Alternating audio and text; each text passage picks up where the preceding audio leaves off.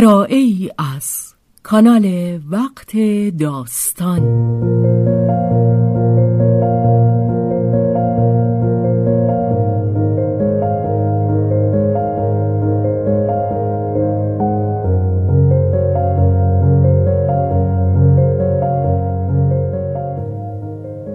جان شیفته، اثری از رومن رولان.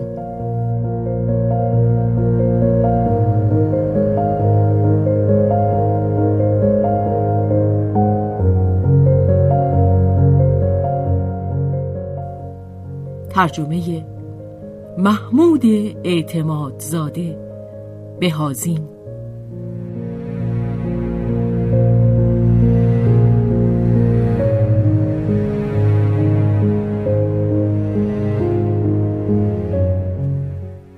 روایت شهرزاد فتوحی.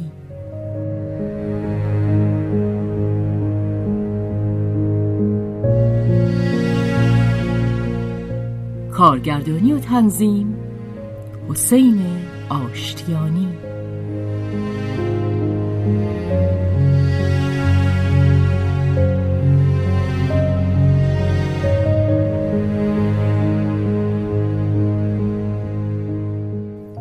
در مجالسی که میرفت با موفقیت‌های بزرگی روبرو میشد. بیشتر جوانها به او خوش آمد میگفتند.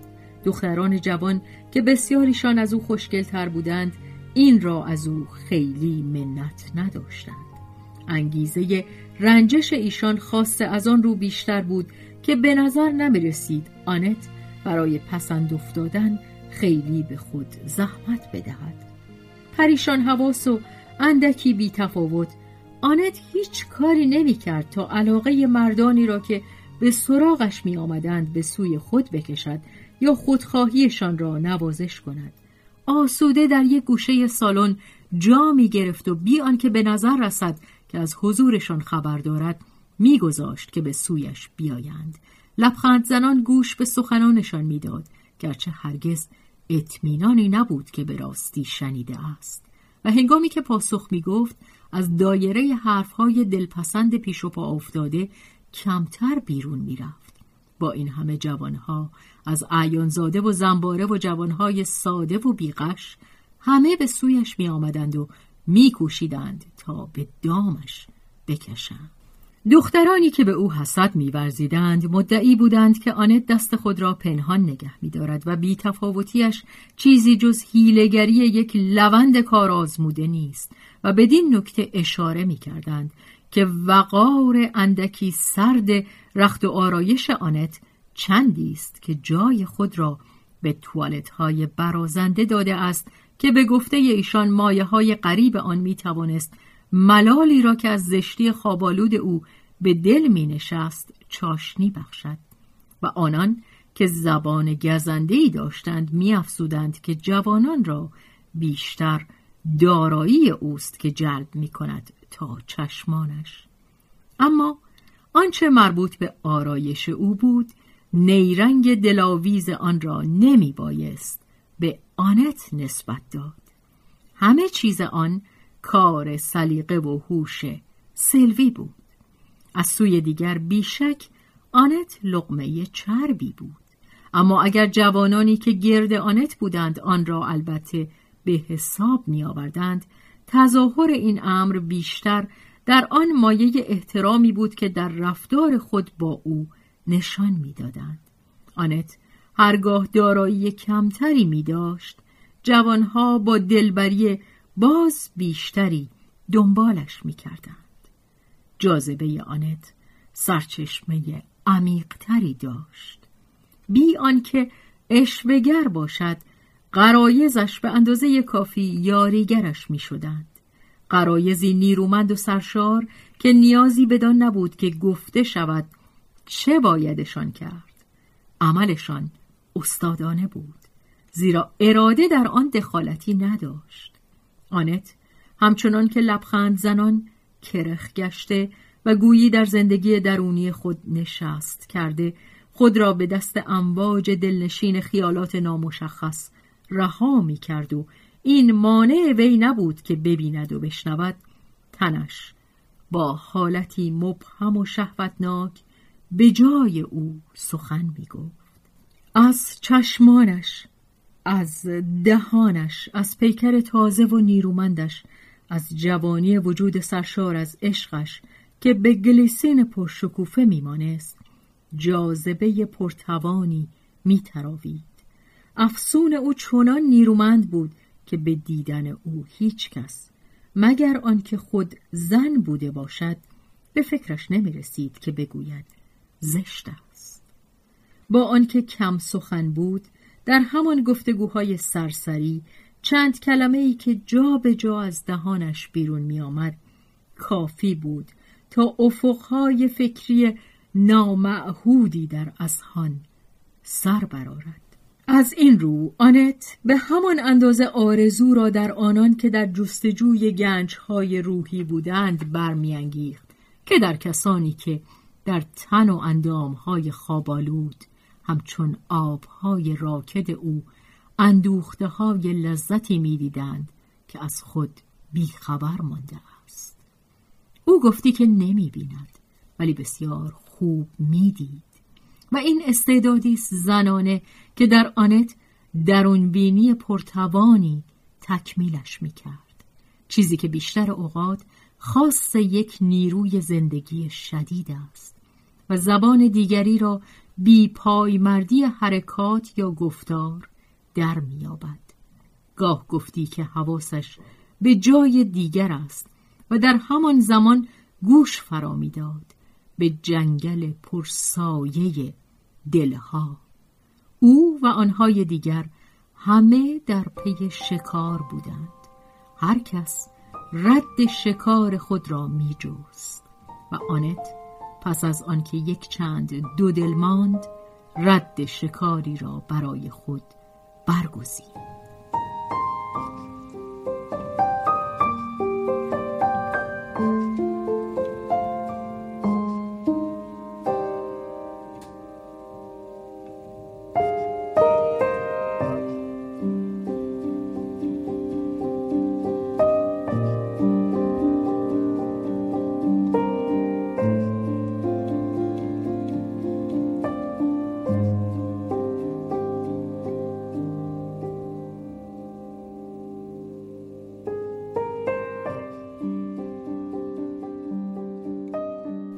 جوانانی که او میبایست از میانشان یکی را برگزیند به همان بورژوازی ثروتمند و زیرک و فعال و دارای اندیشه های پیشرو دست کم به گمان خودشان تعلق داشتند که راول ریویر نیز در زمان خود یکی از افراد آن بود.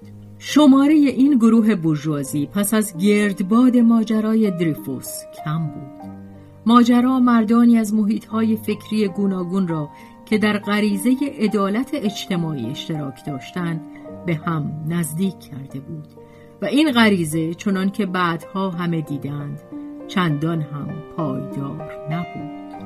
ستم اجتماعی برایش به همان یک ستم محدود ماند. از هزاران نمونه آن یکی خود راول ریویر که بیدادی‌های جهان خوابش را نمی آشفت و نه همان، بلکه هنگامی هم که سلطان عثمانی در خاموشی اروپای سازشگر با خونسردی دست به نخستین کشتار ارمنیان میزد، توانسته بود بی هیچ آشوب وجدان معاملات پربهره‌ای با سلطان بکند و با این همه ماجرای دریفوس سخت و صمیمانه منقلبش کرده بود. خب، نباید از مردم بیش از اندازه توقع داشت. مردم اگر در زندگی یک بار در راه عدالت مبارزه کنند، دیگر از نفس می افتند. اوه، دست کم روزی در زندگی خود عادل بودند و باید از ایشان منت داشت. به هر حال خودشان از خود ممنونند. معاشران ریویر، خانواده هایی که پسرانشان امروز دلباخته آنت بودند، درباره شایستگی های خود در مبارزه قهرمانی حق و عدالت و نیز درباره بیهودگی هر گونه تلاش تازه‌ای برای تجدید این شایستگی‌ها کمترین شکی نداشتند. دست‌ها به کشنهاده یک بار برای همیشه گروه هواخواه پیشرفت بودند و همچنان باقی می‌ماندند. با روحیه‌ای نسبتاً آرمیده در زمینه بین‌المللی، آن هم در لحظه گذرایی که مبارزات خانگی آتش کینه‌توزی میان ملت‌ها را خاموش کرده بود، با میهن پرستی فروکش کرده و بس مختصر پرخاشجویی نظامی، با گرایش به مدارا و خوشخویی چه طرف پیروزمند بودند و خوب توانسته بودند از آن بهره برگیرند، آنان چنان می‌نمود که زندگی را آسان می‌گیرند و در زمینه اخلاق دیدی وسیع دارند. بگذریم از کهنه نیمسوز دشمنی با انگلیسیان که به سبب جنگ بوئر هنوز دودی از آن برمیخواست. کم و بیش بشر دوست، اما متقن‌تر از آن که سودگرایند، دیر باورند و اگر پایبند اصول بزرگ نیستند، پیش داوری‌های عمده هم ندارند، گرچه نمی بایست بدان اعتماد کرد.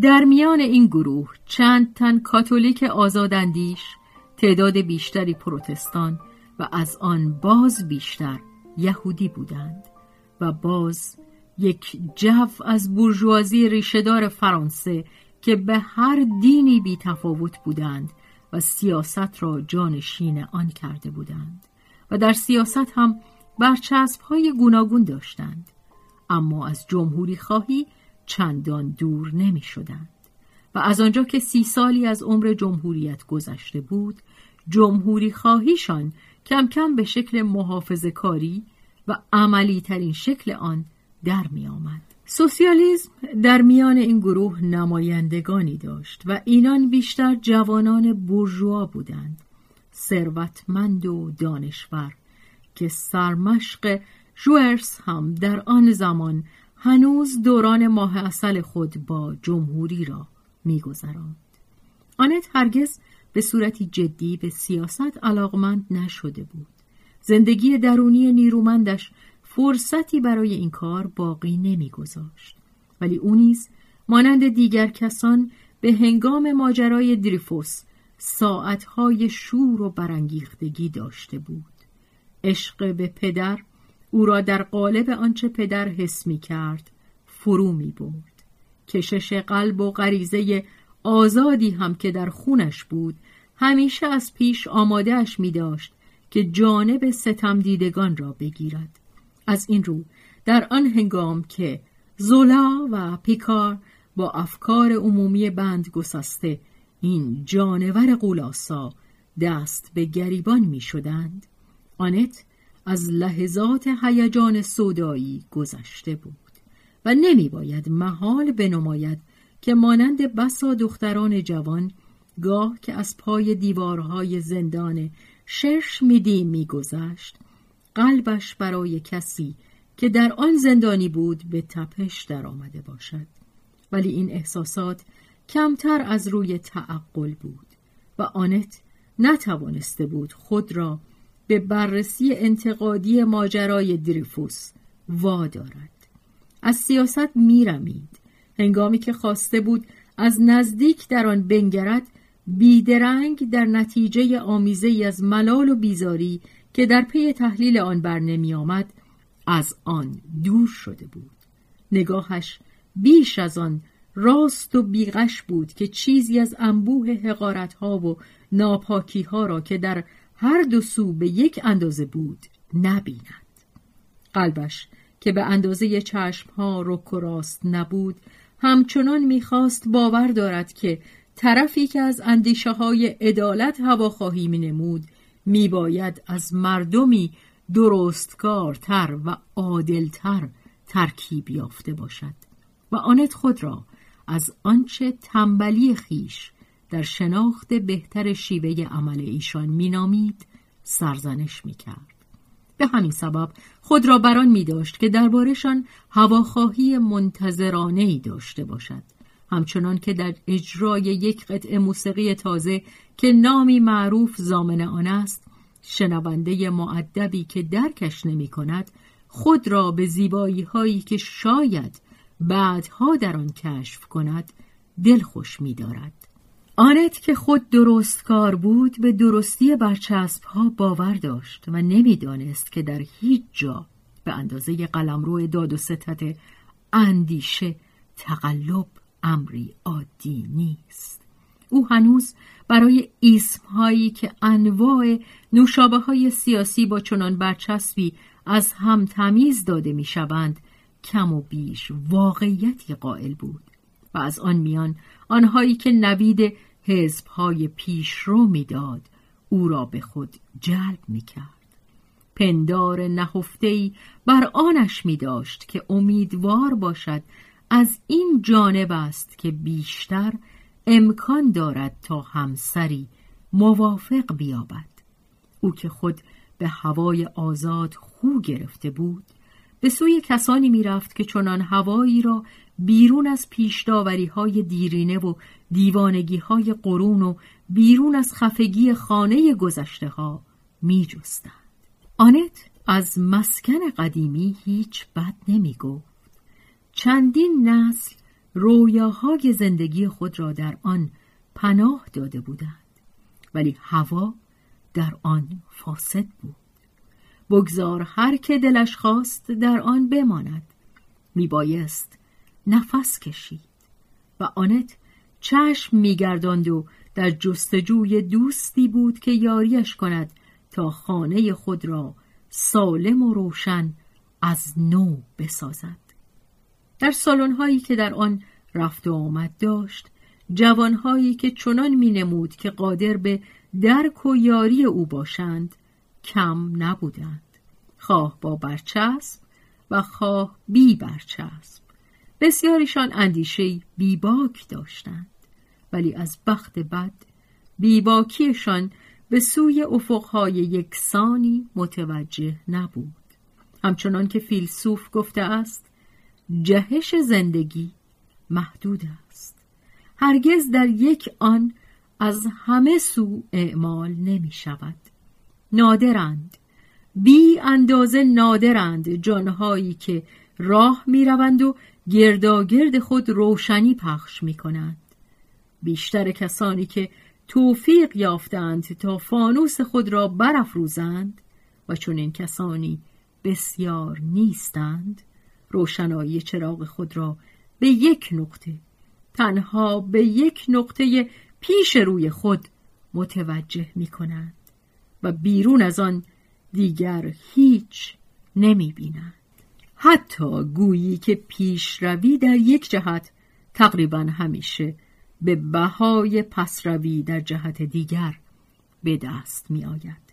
فلانی که در سیاست انقلابی است، در هنر محافظه‌کاری قشری است و اگر خود را از یک مشت پیش داوری سبکبار کرده است، از آنهایی که کمتر بدان دل بسته بود پیش داوری های دیگر را با تنگ چشمی بیشتری بر سینه می فشارد.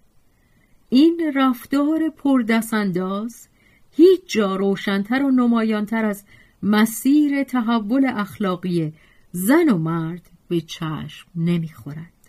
زن در تلاش خود برای بریدن پیوند از گمراهی‌های گذشته در یک جا از جاده‌هایی که به سوی اجتماع نوین میرفت گام مینهاد، اما به ندرت در آن مردی میافت که خواسته باشد جهان تازه‌ای بنا کند. مرد راه دیگری در پیش میگرفت و اگر جادهی سربالایی هر دوشان شاید میبایست در آن بالا به هم بپیوندند، آن دو پشت به هم داشتند.